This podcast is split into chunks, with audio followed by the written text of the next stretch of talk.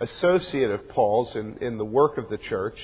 He's serving as the pastor of the church in Ephesus, same church that the book of Ephesians is written to. And he's instructing Timothy about how Timothy is to handle some specific matters in the life of the congregation. So it's a very practical and down to earth section of Scripture. And it's also a section which should be particularly useful to us today because it allows us to get a little glimpse into the day to day life of the early Christians uh, in a way that few other passages of the New Testament do. So let's read together 1 Timothy 5, verses 1 to 10.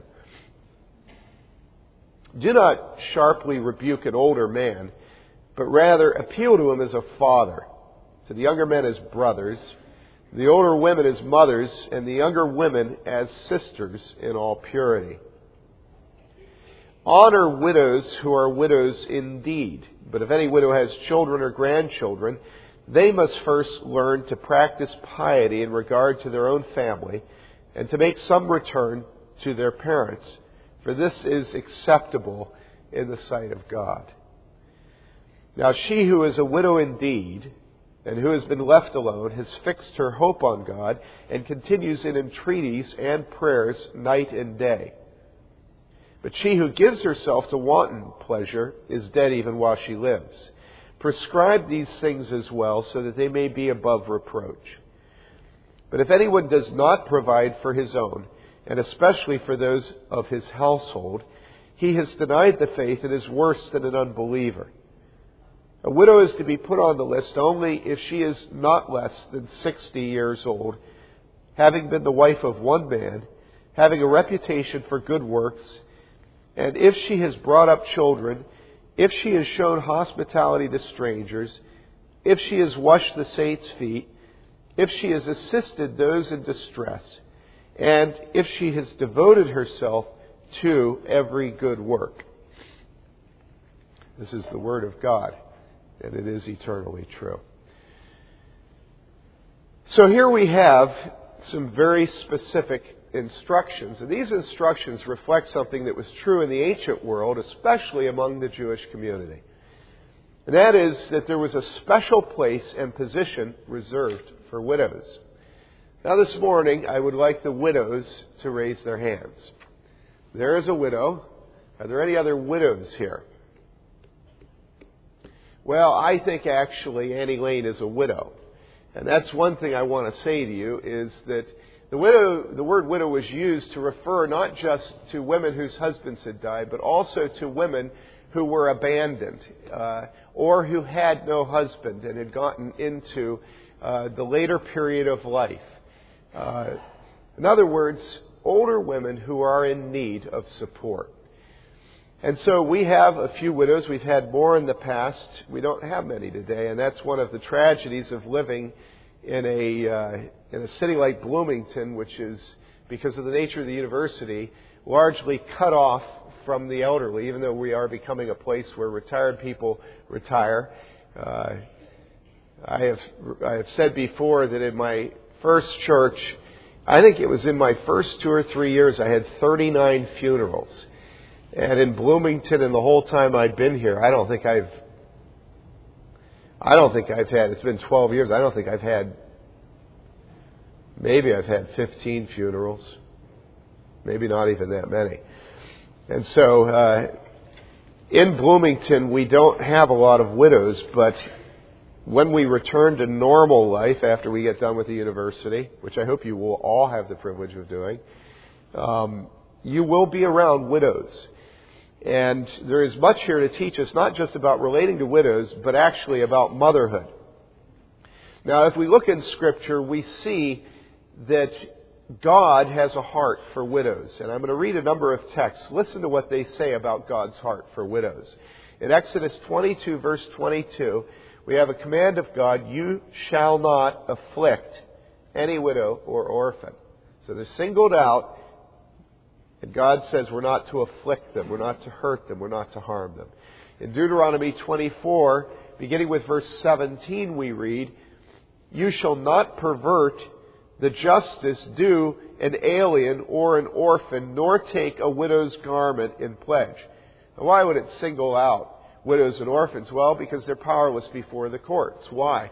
Well, because courts tend to find in favor of the powerful. We saw this in the goat farm, where an influential woman who had been for many years at the center of the Democratic Party here in town kept having a hissy fit over us building on the goat farm, which I'm glad we're not building there. And what happened? Well, basically the city gave in to her. Why? Because she has many, many, many influential connections. Now, picture yourself, you've never been involved in party politics in the, in the city or in the county, and you really have nobody who, who are your children, either physically or politically, and you go into the court system, what's going to happen? Well, what's going to happen is the court is going to tend to turn justice towards the merchant or the businessman or whoever it is that has influence against you. And if you're an orphan, the same thing is true. This is why often, uh, not often, but I understand all the time, uh, uh, children who either have been taken out of their natural homes or orphans have a court appointed uh, advocate whose whole job it is to protect them because children and widows can't do it. God says that He is the advocate of widows and orphans. And so He's not a powerful merchant. He's not a wealthy man. He's not somebody with a lot of political connections in town. He is the maker of the earth. He says, I am their advocate. You are not to twist justice against them. All right? You shall not pervert the justice to an alien or an orphan, nor take a widow's garment in pledge, but you shall remember that you were a slave in Egypt. So what's going on there? Well, he's reminding us uh, that there was a day when we were powerless before the Egyptians, before Pharaoh had absolutely no influence, where at every uh, whim that they had, at their beck and call, completely oppressed. He says, Remember you were a slave in Egypt, and that the Lord your God redeemed you from there. Therefore I am commanding you to do this thing. When you, now into the practical application of this, when you reap your harvest in your field and have forgotten the sheaf in the field, some of the harvest, you shall not go back to get it. Now why would that be? Well, it says, It shall be for the alien, for the orphan, and for the widow, and in order that the Lord your God may bless you in all the work of your hands. So, in other words, when they're out harvesting and because of inefficiencies or overlooking, they leave some of the valuable crop in the field, God says they're not to go back and pick it up because that is His way of providing for the poor and the destitute, for the widow and the orphan. It's very interesting. There's a, there's a movie called The Gleaners, I think it's named and it's a uh, it's a, uh, a documentary out of I believe France, and it's about the people that survive by going around taking the things that other people throw out or leave behind. And in the movie, one of the points that's made is that in France they have laws against. Uh, or not laws against, but laws protecting gleaners. Nobody can oppress them. Nobody can go after them. Nobody can arrest them. Nobody can try to keep them off. Uh, they are allowed uh, to satisfy their hunger by gleaning. And this is what it was called. And then in verse 20, when you beat your olive tree, what does beating the tree do? Well, not punishing it, but rather getting it to drop its olives. When you beat your olive tree, you shall not go over the boughs again. It shall be for the alien, for the orphan, and for the widow. When you gather the grapes of your vineyard, you shall not go over it again. It shall be for the alien, for the orphan, and for the widow. Isn't that sweet? You know, think of God seeing every widow and every orphan and every alien. In other words, every uh, uh, what would what would they be called? Wetback that comes over the Rio Grande River. They are to be cared for tenderly. They are to be protected. They are to be allowed to get the crops and, and the wealth of our land that, that we're so busy getting lots of money that we leave behind because it's insignificant. This is God's heart. God cares for the poor, for the widow, for the orphan, and for the alien. In Deuteronomy 10:18 it says he executes, and this is speaking of God, he executes justice for the orphan and the widow and shows his love for the alien by giving him food and clothing. In Psalm 68, verse 5, a father of the fatherless and a judge for the widows is God in his holy habitation. Proverbs 15:25 The Lord will tear down the house of the proud, but he will establish the boundary of the widow. You know, you go out and you plant a row of white pine trees, and your next door neighbor is a widow, right? And you you know where the boundary line is, but you know you plant those trees over on her property, so you have more of the privacy. You know what I'm saying? God says, "No, I'm going to establish her boundary. Your white pine trees are going to die." This is sort of a joke. I mean, it may not be. Isaiah 117, learn to do good, seek justice, and then listen to this. Reprove the ruthless. Do you run around any ruthless people? Are you around people who are uncaring, unfeeling, and mean and cruel to others? Think about that. And do you obey God in reproving the ruthless? It's hard, isn't it? Usually the ruthless are ruthless for a reason, namely, they have no fear. What do they fear? They're ruthless. They're sleek. And then he says, reprove the ruthless, defend the orphan, and plead for the widow. Now, where would you plead for a widow? You know, every scripture command should immediately hit you as having some application. If we go through Scripture and we think, well, that's a nice sentiment, we've missed the point. You know, if you're reading the tax code, the tax code says if you have three children, you may not take the extra child tax care credit, but if you have two, you may. And you, you know, just say, well, forget that. That's stupid. I've got six children and I ought to be able to take it. The tax code is going to come back and sting you. If you read God's Word, it has a command, and you know the command has application to your life, but you don't bother meditating on it, and you think, well, the important thing is Jesus says, Come to me, all you who are weary and heavy laden, and I will give you rest. That's what I like. And then he says, Reprove the ruthless, learn to do good, plead for the widow, defend the orphan. You should be thinking, how can I defend an orphan, and how can I plead for a widow? How can you do it? Jeremiah 22, 3 through 5. Thus says the Lord, Do justice and righteousness, and deliver the one who has been robbed from the power of his oppressor. Also, do not mistreat or do violence to the stranger, the orphan, or the widow, and do not shed innocent blood in this place. For if you men will indeed perform this thing, then kings will enter the gates of this house, sitting in David's place on his throne, riding in chariots and on horses, even the king himself and his servants and his people. But if you will not obey these words, I swear by myself, declares the Lord, that this house will become a desolation. Now, when you hear this, do you think about America becoming a desolation?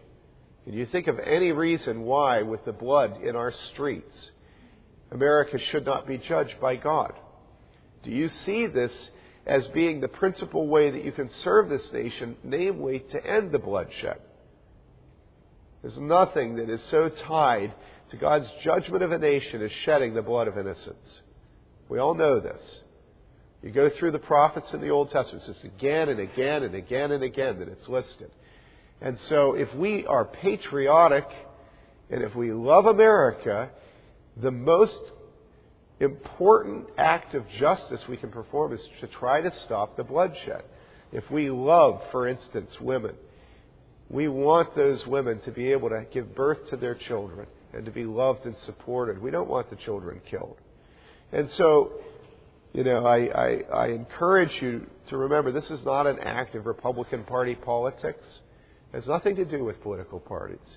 It has to do with our loving our nation and being patriotic and wanting to defend our nation and the citizens in it. And you see this all through Scripture. God commands us to pursue justice. He commands us to end bloodshed of the innocent. He commands us to take to heart the widow and the orphan and what is called the sojourner, the stranger, or the alien. Now, Michael and I have been having a debate over um, a paper that ran in Foreign Affairs a few years ago and caused a, a great hullabaloo in academia. And it's a paper about America and the incredible explosion of the Hispanic population in America. Now, I don't want to get into a debate over bilingualism during my sermon. I don't think Scripture maybe addresses that explicitly. But nevertheless, who are the sojourners and the aliens and the strangers in our nation? Who are they? Huh? Who are they? Huh? Do you know that they feed you? And I'm absolutely certain that uh, a number of you eat at restaurants that have illegal aliens working at them. I do. Now, am I saying we shouldn't enforce our immigration laws? I'm not saying anything about that. What I am saying is that God commands us to have a heart for those in our midst who do not have the claim of citizenship. Do you understand? That's what a sojourner, an alien, and a stranger are. They're people who have no local claim of belonging.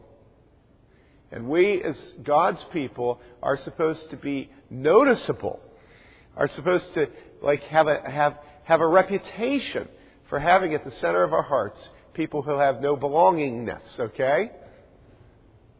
So how do we do that? Now there are some among us that do do this. Uh, Jiho, Lucas, and I could keep naming. There are some who have a heart for the alien, but not many of us do. Many of us view them as a threat. Really say, you know, well, what right do they have to come into this country? And I would remind you, what right did we have to come in this country?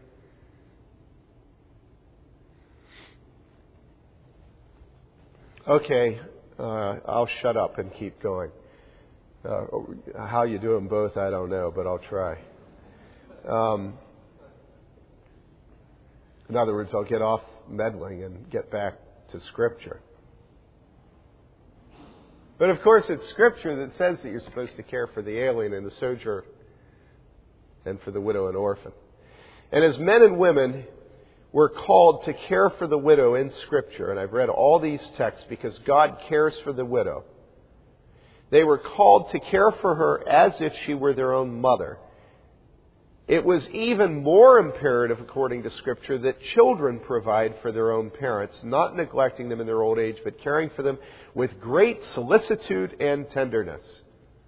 And this responsibility to one's own parents was clearly understood as one of the principal applications of the fifth of the Ten Commandments, which says, Honor your father and your mother, that your days may be prolonged in the land which the Lord your God gives you. I wonder whether any of us believe that our old age is partly the result of whether or not you obey the fifth commandment. I'll tell you one thing. I was talking to my family about somebody recently, and I said, I'll bet they're dead by 23. And why? Absolute defiance in every area of their life of every single authority. And I've lived long enough to see that people whose entire life is given over to rebellion, to every authority, die young. They do. They die. It may be violence. It may be drunk driving. It may be addiction and overdose. But if somebody's entire life is in defiance of authority, it's amazing how often they do die young. Do you realize this is the first commandment with a promise? And do you realize the promise is that there is a connection between you honoring your father and mother and you living long in the land the Lord your God gives you. And so what? This is, I think it's may, you may look at it as petty, but I think this is a good reason to go home and call your mother today. I think it's a good reason to give her flowers. Because you might live a year longer. The necessity of honoring parents was carried over into uh, sections of the New Testament, the epistles that are called the house rules. And this is something I want you to get in the habit of thinking of. I want you to see that the, that the church is the household of faith. Household language is used constantly in the New Testament to refer to the church. Uh, I want you to think of those sitting in the pew next to you or the chair as being your brother and sister in the Lord, as being your mother and father in the Lord, as being your son and daughter, your grandchildren in the Lord. I want you to look at your pastors and elders and deacons as being the father authorities. I want you to look at the older women as being the mother authorities in, in, in the home. I want you to realize that you will have as much trouble in the church getting along with people as you have in your own home. And don't lie to me about it. Okay? Uh, the, the problem today is we have no expectation of the church, no expectation that it'll be a family, no expectation that we'll live in intimacy with each other, uh, that it'll be much like our homes are today, namely we never have family meals. We're like zing in, zing out, and, you know, maybe watch television together. It's a high point of intimacy. You know? Pacers, playoffs, intimacy. All right? No, the church is supposed to be a place of intimacy, and we're supposed to relate to each other as mother, as daughter, as father, as son, as grandparent, as husband, as wife. All right? And you know something? That's hard. Okay? It is hard. Be honest. It's hard. And, uh, Otherwise, what benefit is the church to us? You know, if the church does not rub off our red, rough edges, if the church is not iron sharpening iron, who needs it? If the church is not a means of grace, but only a place that you go and sort of, you know, it's like the difference between going into Steak and Shake and driving through the drive through. I've noticed that if you go through the drive through, you get your malt quickly. If you go in, you become a part of the organism. and boy, did Dave Carell and I become a part of the organism two nights ago. How long, David? At least 20 minutes. Yeah, before they realized that nobody was getting us our malts. Actually, I got a malt and you got a. Yeah, we did. Can you tell it? And then all of a sudden, it was like the gates opened. And I think almost over half the employees of that store came up and apologized to us. And then again and again. Well, that's supposed to be what the church is supposed to be like. We're supposed to fail, and we're supposed to apologize, and we're supposed to say it's okay, and it's not supposed to be a drive through place. Robert Schuller gave us the drive through church, right? Remember, he started a church. I actually,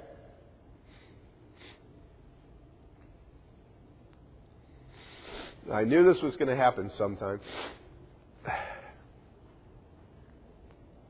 It's not. I, you're going to have to live with me holding my nose. Thank you.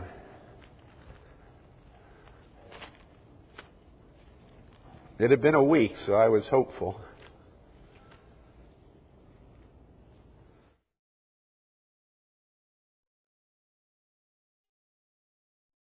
I'm sorry, this is. Can you live with it? Huh? Say yes, somebody. Okay. Um, Robert Schuller is the man out in California that started a church where he built a uh, he built a drive. Well, he started at a drive drive-in movie theater. Then he ended up building a church where the wall along the side of the church was glass. And on Sunday mornings, people would drive in on over here and sit in their cars and have speakers and stuff. And the people over here would be in the sanctuary. And I worked for the man that built that church. Clark Esser was his name. And now he has Crystal Cathedral, right? And this place uh, was the perfect example of what most biblical Christians have become today, namely people who want a church where they really could conceivably drive into the sanctuary and stay in their car. Okay? The Bible tells us that we are supposed to be a church of fathers and mothers, brothers and sisters, sons and daughters, husbands and wives, and that we are supposed to have a real life together. You know, I'm not going to be able to continue. Um, this will stop. Joseph, come here, please.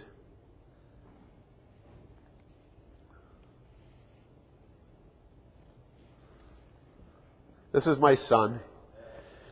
And you can just pick up from here. you can. Don't worry. We'll handle it. And don't feel any need to use all the words. Just preach.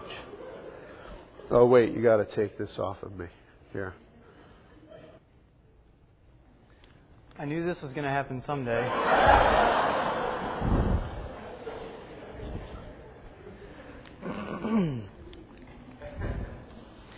well, I don't know much about Robert Schuller. So I'll uh, I'll stick to uh, what has been written here in front of me. Um, so, as men and women of God, we're called to care for the widow as if she were their own mother. Even more so, it is imperative that children provide for their own parents. Um, Exodus 20, verse 12 Honor your father and your mother, that your days may be prolonged in the land which the Lord your God gives you. Um, Ephesians 6, 1 through 3. Children, obey your parents in the Lord, for this is right. Honor your father and mother, which is the first commandment with a promise, so that it may be well with you and that you may live long on the earth. Of all the works of mercy which the early church gave itself to, right from the beginning, she gave priority to caring for her widows if we go back to the initial chapters of Acts, we see that the first Christians began immediately to minister to the widows in their midst. They cared for their needs. In Acts 6, verse 1, we read Now at this time, while the disciples were increasing in number, a complaint arose on the part of the Hellenistic Jews against the native Hebrews because their widows were being overlooked in the daily serving of food. It wasn't a one way street though, the widows, for their part, served the needs of the people of God. So we see an interaction uh, taking place between the church serving the widows and the widows also serving the church. Um, because the widows were alone, often they had lots of free time with few family responsibilities. So they gave themselves to special works of the service to the church. Um, a good example that we see is Anna, who we are told about in connection with Jesus' boyhood. In Luke 2, verse 37, and then, as a widow to the age of 84, she never left the temple, serving night and day with fasting and prayers. In Acts 9, uh, we read of another woman, Dorcas, which is also Tabitha, who served the church through deeds of mercy, washing the feet of the saints. Now in Joppa, this is Acts 9, verses 36 to 40. Now in Joppa, there was a disciple named Tabitha, which translated in Greek is called Dorcas. This woman was abounding with deeds of kindness and charity, which she continually did. And it happened at that time that she fell sick and died, and when they had washed her body, they laid it in an upper room. Since Lydda was near Joppa, the disciples, having heard that Peter was there, sent two men to him, imploring him, Do not delay in coming to us. So Peter arose and went with them. When he arrived, they brought him into the upper room, and all the widows stood beside him, weeping, and showing all the tunics and garments that Dorcas used to make while she was with them. But Peter sent them all out and knelt down and prayed, and turning to the body, he said, Tabitha, arise. And she opened her eyes, and when she saw Peter, she sat up. Problems had also developed, though. A good handout is hard to resist, for the widows certainly, but even more so maybe for the widow's relatives.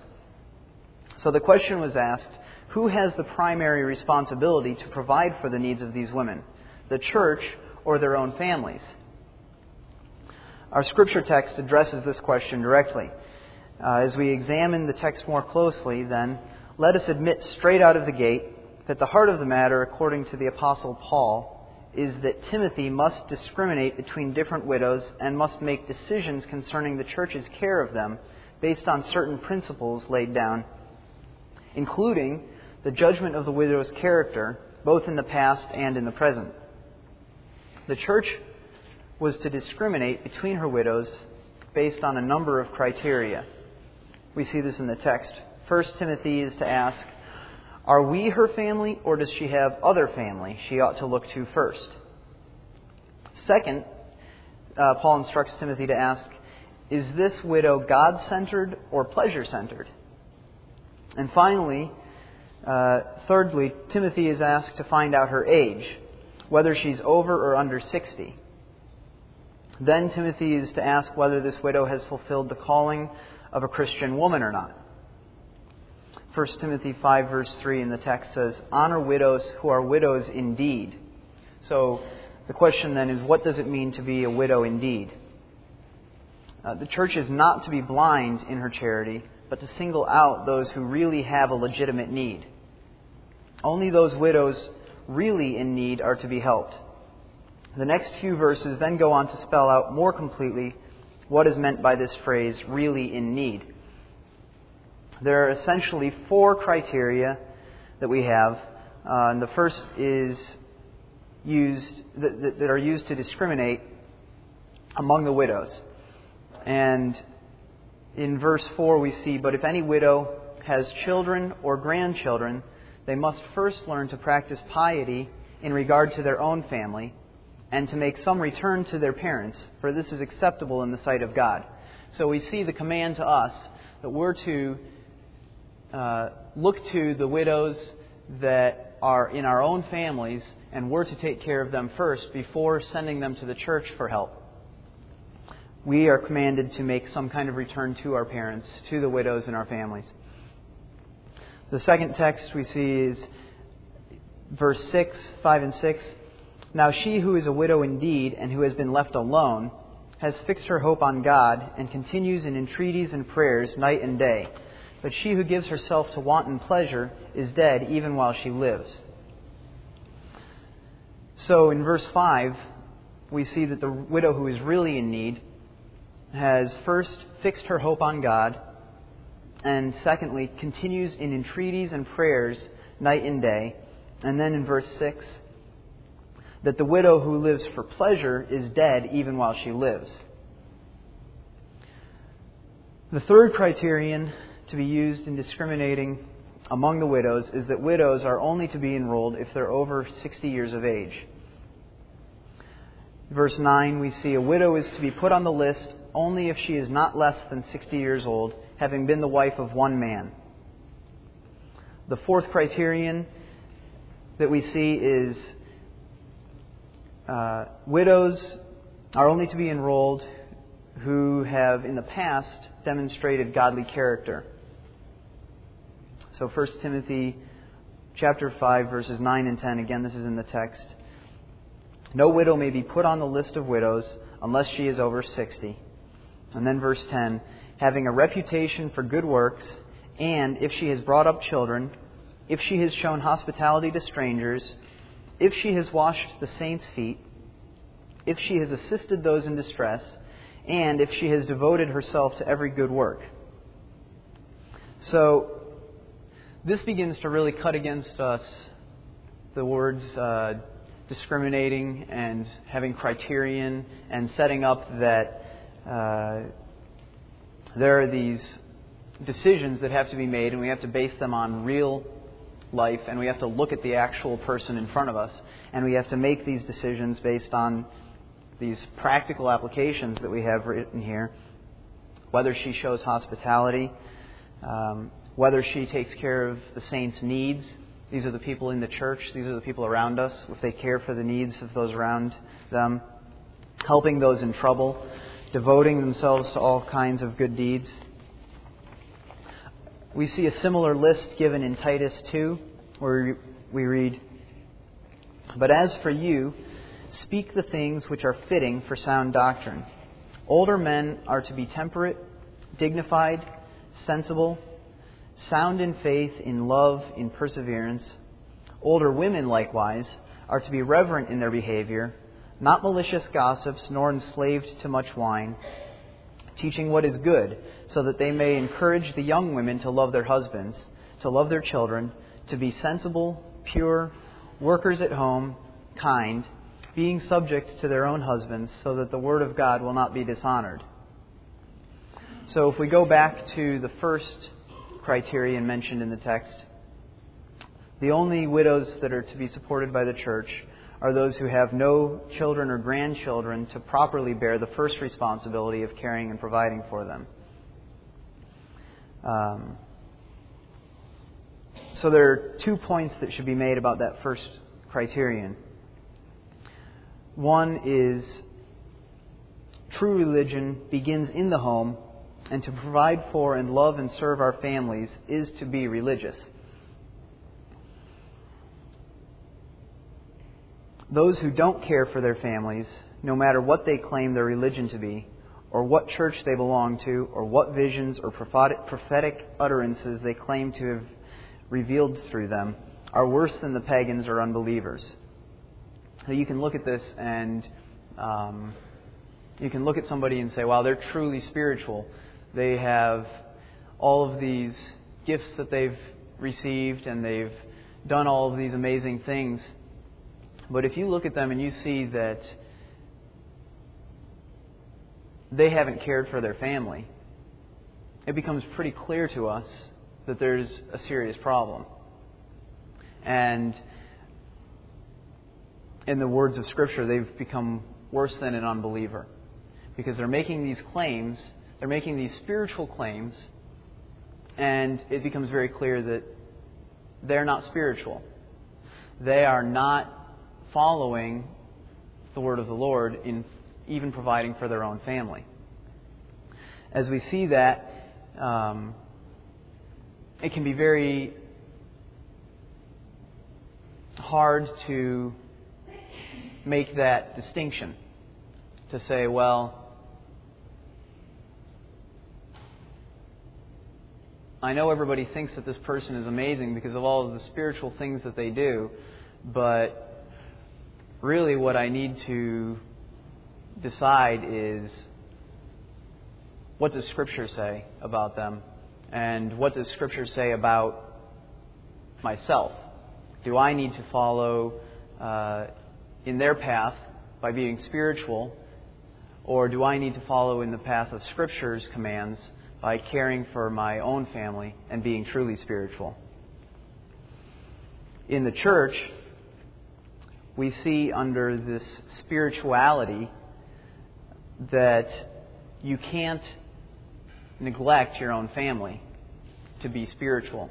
I'm reminded of um, when Jesus is talking to the Pharisees, and this is in Mark 7. And here it is, uh, verses 9 to 13. Jesus says, uh, You are experts at setting aside the commandment of God in order to keep your tradition. For Moses said, Honor your father and your mother. He who speaks evil of father or mother is to be put to death. But you say, If a man says to his father or his mother, Whatever I have that would help you is Corban, that is to say, given to God, you no longer permit him to do anything for his father or his mother thus invalidating the Word of God by your tradition, which you have handed down, and you do many things such as that.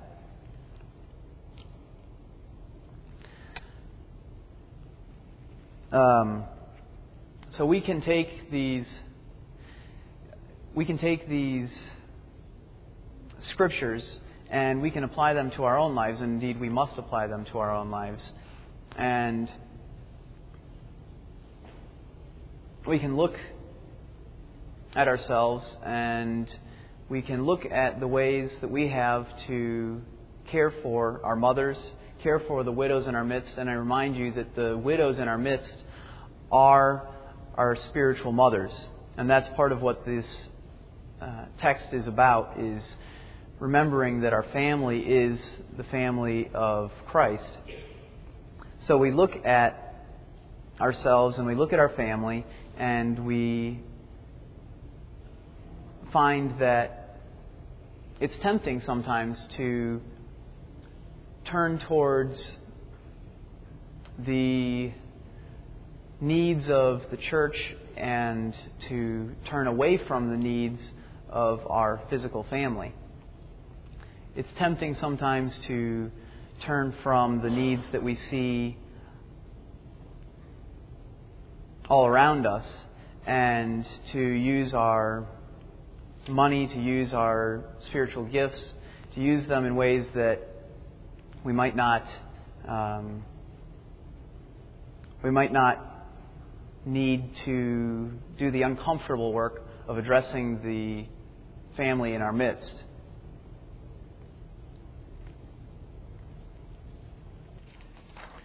I want to finish by um, emphasizing the point Joseph was emphasizing, namely this, this hyper spirituality. The church is filled with ways for women to be spiritual and men to be spiritual today. But of course, men, most men aren't spiritual. Most men look at the hyper spirituality of women and say, to heck with it. Because they know what they have to live with at home. And there's such a disparity between what's going on at church and what they live with at home. And, and yet their wife has such a reputation for godliness that they just say, who needs it? Real religion is a man who goes and pickets at the abortion place. Do you understand that? That's manhood. If you read the last few chapters of Job and you see how Job conducted himself, why did God think so highly of Job? One of the principal things is Job was an advocate for the poor, for the sojourner, for the wetback. And he, if there was a widow, he was a tyrant in her behalf. He was like a lion in her behalf. And this is real religion. So now, why am I bringing up about men? Well, I'm bringing it up because I want you to understand that women who are religious are not the ones who go around using all the words and, and like show up at all the Bible studies. That's bunk. Religion among the fairer sex is what? The Bible's very clear in saying what religion is. Do you understand this? It's very clear. And it says it is being what? Someone who washes the feet of the saints. This was not a hypothetical construct in the early church. When you came in, your feet were washed. If she did it, she was a spiritual woman. It was having children. It was caring for children. It was maintaining her home. It was loving and submitting to her husband. That's the spirituality that God sees and recognizes as legitimate on the part of women. Yesterday, or two days ago, David and I were going up to Presbytery meeting, and we went by a big billboard. And the billboard is a perfect example of the spirituality American evangelicals think is real feminine spirituality. The billboard says, A woman's place is in the dome. And then underneath, you see that what it's trying to get you to go to do is to go to a, is it Beth Moore? Is that who it was, David? A Beth Moore seminar at the Hoosier Dome or, or RCA Dome or whatever they're calling it now. Okay? Now, what are they surfing off of? Okay? Well, they're surfing off of the statement a woman's place is in the home. All right? And what they're saying is, but Christian women, and they're not trying to be negative about it, they're just saying Christian women will be in the dome, you know? But the question is, are they saying something positive or negative about the statement a woman's place is in the home? Well, the man I was with in the car said his wife would get hot under the collar seeing that billboard because she's constantly oppressed by our culture denigrating her giving herself to her home and her children. She's viewed as being a nothing, a cipher, because she doesn't have a real job, a real career, real importance, right? And so he said that she'd look at that and not want to go because it says a woman's place is in the dome, and she'd feel that it was denigrating. Now, maybe he was right or wrong about that woman he's married to. Annie, was he right or wrong?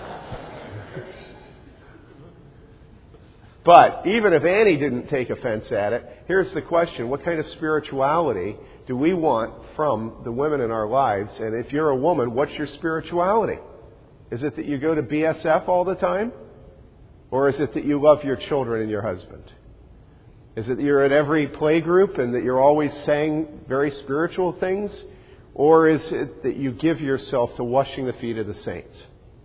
Do you live for pleasure or do you live for God? Now, I want to say one other thing to you.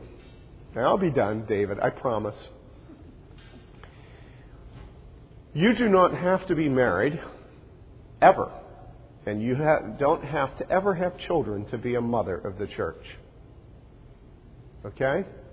Mother Teresa was Mother Teresa.